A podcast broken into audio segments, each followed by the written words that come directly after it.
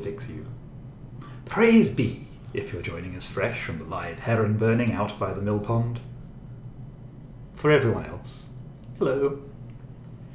If you would like to ask us a question, none about the herons, we're tired of that. You can contact us at we will fix you show at gmail.com for some good old time fixin'. Oh yes, joining me tonight, Miss Lucy Boys, a rare form of sentience that science has no desire to classify. Howdy. Mr. Dave Convery, brand ambassador for the revolving pyramid of wasps' eggs that sit beyond the woods. It's pretty great. He loves those wasp eggs. I, as ever, am Roger Hart, who was sworn to destroy Semaphore. Today, we have a question. Hola, fix boys. I am unconvinced by this. Here's the thing. It continues.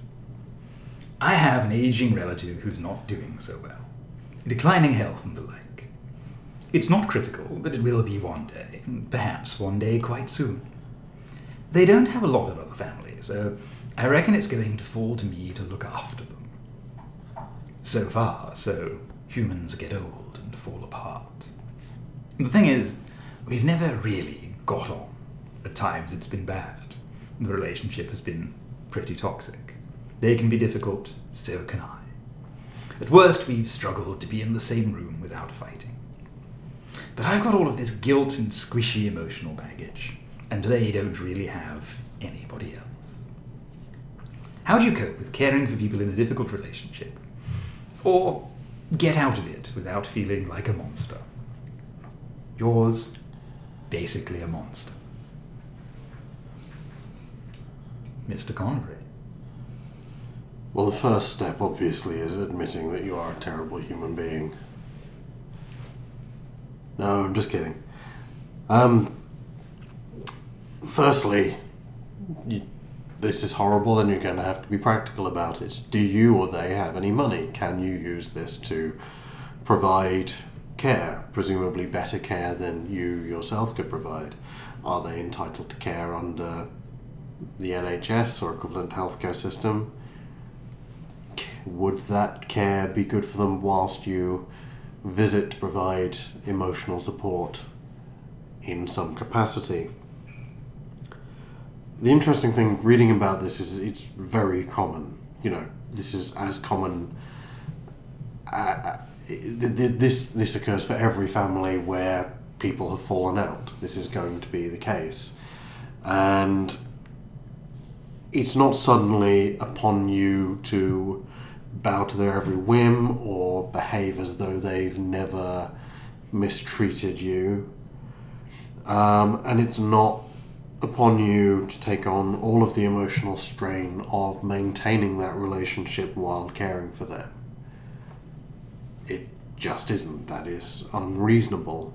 If you do want to help, though, you're going to have to focus on self care. You're going to have to have time to yourself, and you're going to have to have people who can back you up. So, schedule in time for self care or make sure that you're alternating responsibilities with actual professionals who do this or other relatives because if you say they haven't they don't really have anyone else. There must be other relatives who can do some things unless you are genuinely the last two of your family locked in some sort of Highlander-esque Mortal Kombat with broadswords, which I think you're going to come out ahead of because, They're as you say, they are already dying.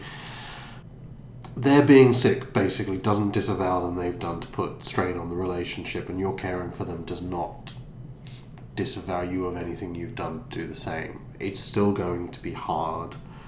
Catharsis is not going to be easy to come by. And you're going to have to learn to rely on other people and ask for help because it's going to be shit.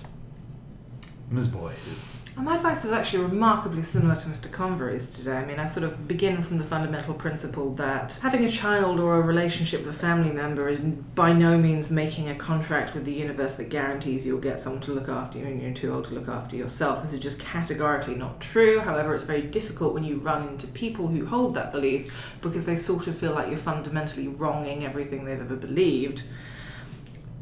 That's also not your problem I think it's also true that if your relationship with this relative isn't great, it's likely that some stuff probably went wrong earlier in your life. You know, especially if they're a parent or a primary caregiver, it's almost certain that they fucked up some of the early life nourishment stuff that kids need to have that kind of healthy relationship. It's very rare to find a child who is just bad with really good parents. Um, you know, they are ultimately gonna reap pretty much whatever they've sown. Excuse the uh, the uh, expression also, in theory, the state should provide because what is the point of having a big state grabbing about in your affairs if they're not going to fucking provide you with some of the basic necessities of living and dying? But you know, we also have this kind of big society bollocks where the state as currently implemented would really prefer the majority of social good to be administered via private charity and private labour. As far as this state is concerned, the more of us that look after our own elderly, the less of a job it has to do. However, again, that does, still does not obligate you to do anything. Some people genuinely have absolutely no one, either because they've alienated the people they had originally, because they didn't have anyone originally, because their kids just turned out not to want to care for them in that way. That stuff happens and those people still die somehow. I think also it's good to remember everybody is going to die and it is not necessarily going to be a nice death, even though we as a society sort of have a lot bought into the idea of death being a kind of nice, clean, painless, non traumatizing thing that just happens a lot of people who never wanted carers to come into their house or to be cared for by people who weren't family or never wanted to go into a home actually managed to adapt to that remarkably well once it is their only option. You know, you can protest and you can protest, but ultimately you're going to get to a point where you can't do that shit for yourself. And if the only option is to have somebody paying someone else to do it for you, you're going to get along with that and that's going to be fine. So I think you have no obligations at all, but you can still choose to help to a greater or lesser extent if you want to. So there are multiple ways you can be kind in this situation. I think sometimes you can be kind to a person you don't really like who might not have really treated you as well as you deserve to be treated and suck that up and just try and do right by them, not because you have to, but because you have the power to help another human being who is very vulnerable. You might find it easier to live with yourself if you do this. It's possible that you'll have a kind of healing or bonding moment from doing it, although not a fucking guarantee. Please do not go into this thinking that that is a guarantee. It is absolutely not. They might continue to be a cunt throughout, and you might wish that you'd never bothered. This could go any number of ways. And I think the flip side of that is remembering that sometimes it is a kindness to yourself to not re traumatize yourself, to not sign up for additional emotional abuse by interacting with a person dying isn't a get out of jail free card for shitty behaviour, and if you know that you're going to get a ton of, oh, but you have to do deeply unreasonable thing for me because I'm dying, you're allowed to nope the fuck out in advance of that. You probably know this person better than we do. So I think the key things to think about number one is how much do you actually care how good a death this person has, because that's more the thing you've got some control over. And you should think about that properly, not just how much you think you ought to care or how much society would want you to care, but how much you actually do care. And if it's not that much, be free. Let someone else do it. And if it is actually more than you wanted, you're going to have to come to terms with that one way or another. Um, if you're inclined to be at least somewhat helpful, there is some practical stuff that you can do, and boundaries are really, really important. So, I mean, there's a lot involved in end of life care. Some of it is all my personal admin shit needs to get together. Some of it is I need help to do even the basic activities of living. That is a spectrum, and you can figure out where on that spectrum you actually have the skills, ability, and emotional energy to put some time or effort in. You might be able to help coordinate care or visit more often or do some liaison stuff, but not able or willing to move in with the person or have the person move in with you or be providing them with constant care. So be realistic about that. I think the really important thing to do here is be upfront with the person at the beginning about where those lines are for you. It's very easy, especially if you're the kind of family who just don't talk about things, for you to have a line in your mind and then for that person to try and push that boundary. And it's much easier when you've already had that conversation to say, no, I already said I would do X, Y, and Z, but not A, B, and C, rather than them saying, I expect this of you on top of everything else, and you haven't got any kind of baseline for establishing whether that's reasonable or not. I think also to remember, depending on the prognosis, you know, terminal illness inherently doesn't last forever. You've got to know how much shit you're capable of taking whilst knowing the other person is definitely going to die at some point. The only thing I would say about that is it can take a fucking age for someone to die. Like, so much longer than you would believe, especially when you're doing a lot of horrible stuff. It really can.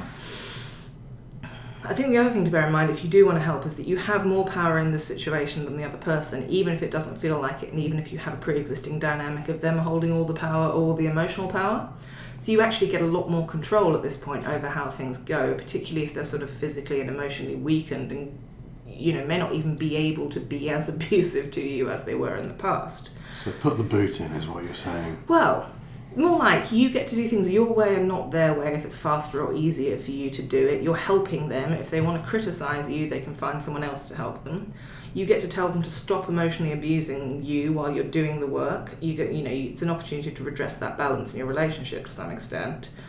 I think also you can't do that much damage to an already damaged relationship in the time that it takes for someone to die. So don't worry too much about walking on eggshells or offending them. This is not a time to pander to everyone's whims when you've also got needs and you're fucking doing something really difficult and stressful. And I think if they do start being mean or emotionally abusive, it's okay to show them how you feel, even if that's not typically how your relationship has gone. There was a moment when my um, grandmother was dying, and my sister was the person who was doing sort of the primary care for that, and my grandmother was just laying into her about something trivial. And she started crying, which was not normally how she would have reacted in that situation, but it actually made my grandma realize how unreasonable she was being. Some, you know, your feelings have power. Some, it's okay to show them in this situation. I think if you are not inclined to help at all, and that is completely fine, there are ways of reframing your guilt.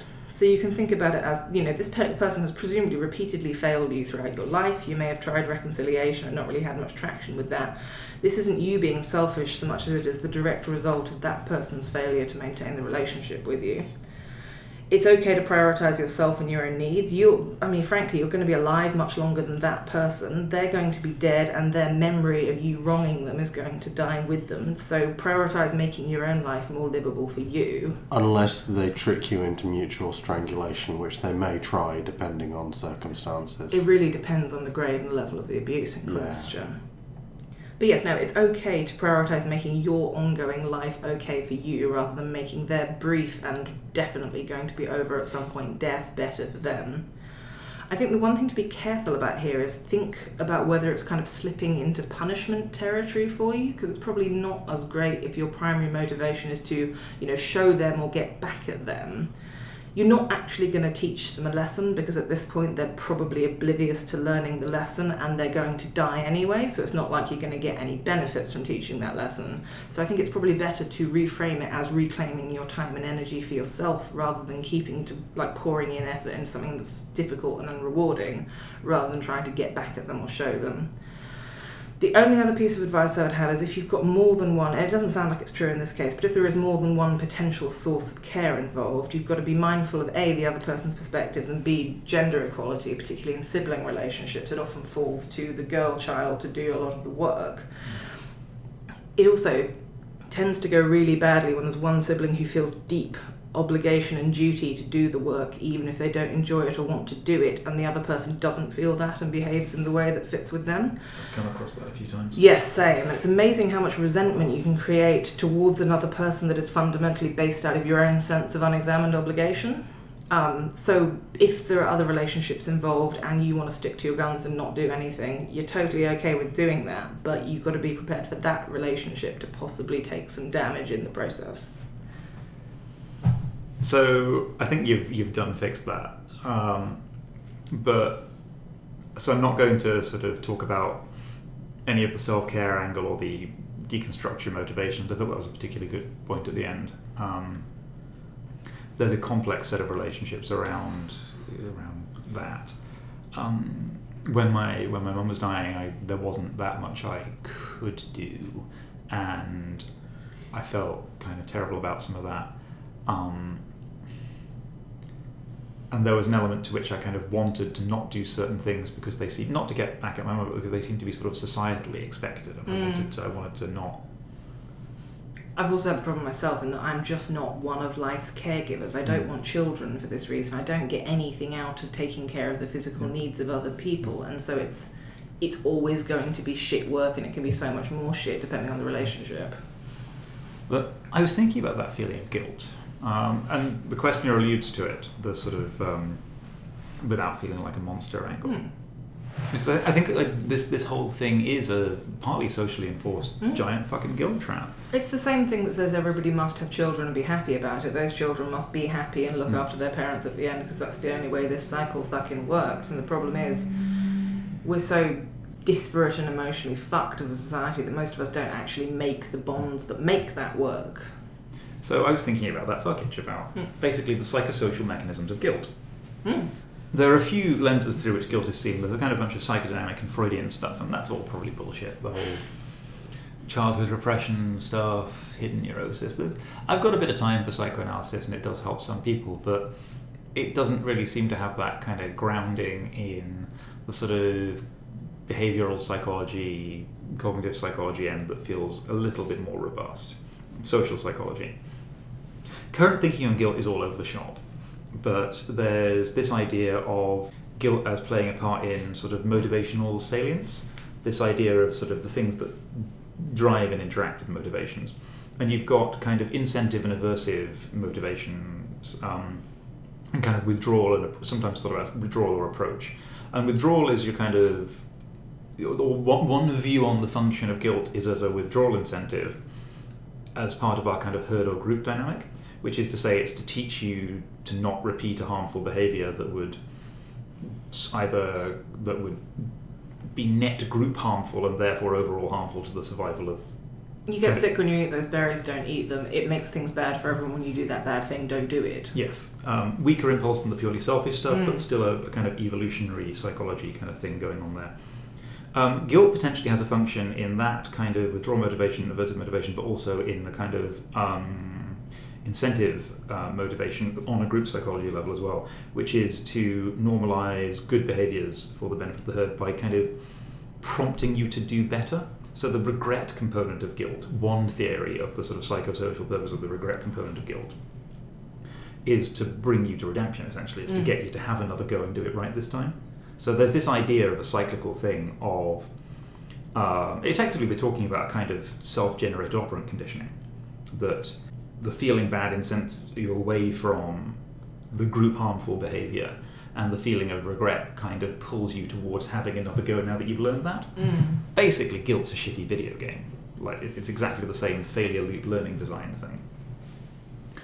One one set of theories. It's it's it's first taste plausible. But thinking about this um, made me just realize it's a lot like operant conditioning. It's there's this whole sort of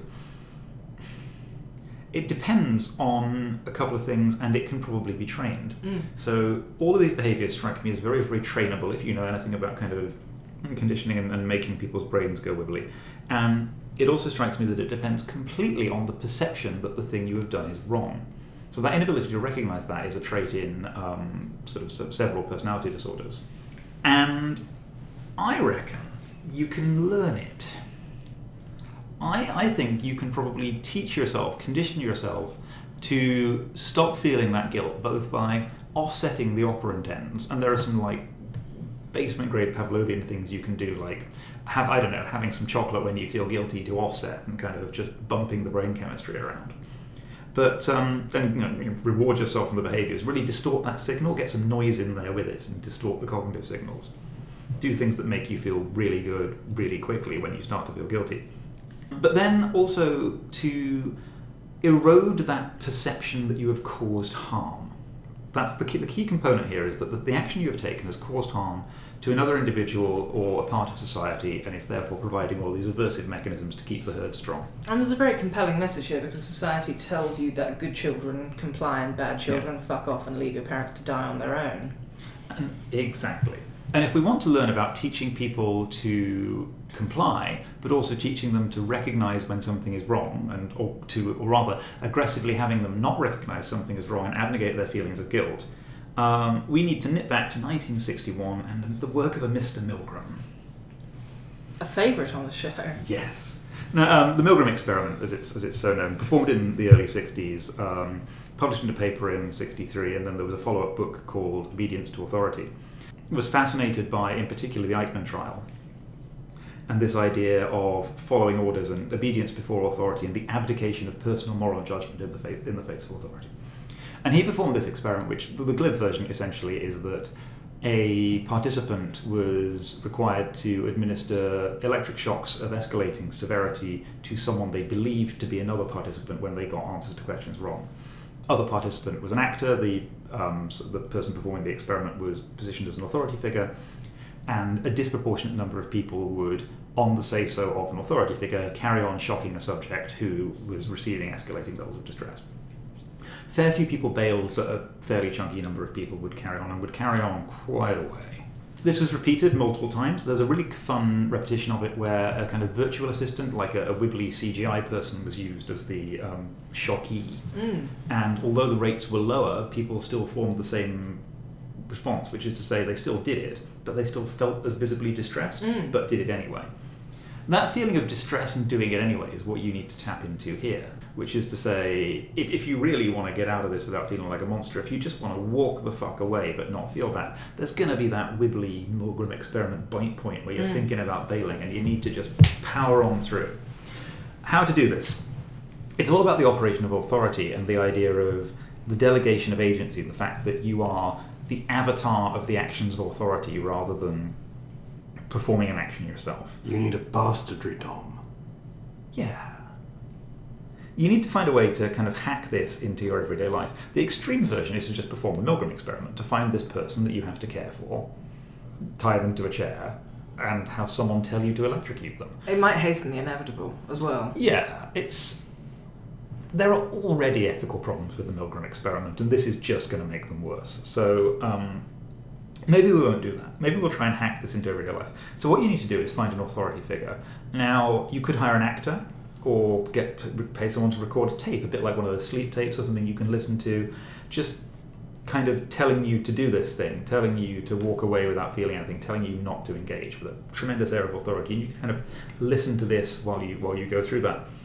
And you can ask your manager at work, just look for places to delegate this up to authority. Just get them to periodically tell you, you know, don't go and care for that relative or, you know, walk away from this situation. They could set you a series of calendar reminders at work. Just little nagging calendar reminders with the power of authority.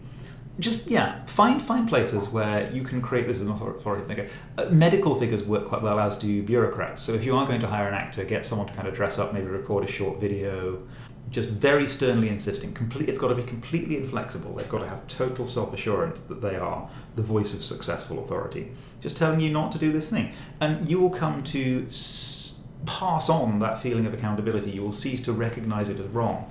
And in with the chocolate or the little treats when you start to feel bad, it's going to just really screw those neurological signals. You are not. You're just basically going to become incapable of feeling guilt at the consequences of your actions, which I don't know, that seems like a win to me. Mm. Basically, all I've ever wanted. To actually lack the conscience you profess to lack. Yeah, Mm. it would be very freeing. I don't know what you want from me here. I have nothing. Nothing. you You're just- talking about induced psychopathy. You, you just look horrified. It's I repeat, you are talking about induced psychopathy. strangely, I don't feel too bad that I've horrified you, so I think I'm well on the way. I think it sounds like a viable option, personally. A robust range of fixes. If you have additional problems or questions, you can of course write to us at we will fix you show at gmail.com. But don't write too soon. Leave it a minute. We're nipping out by the mill pond to scrape up the ash for the less documented ritual.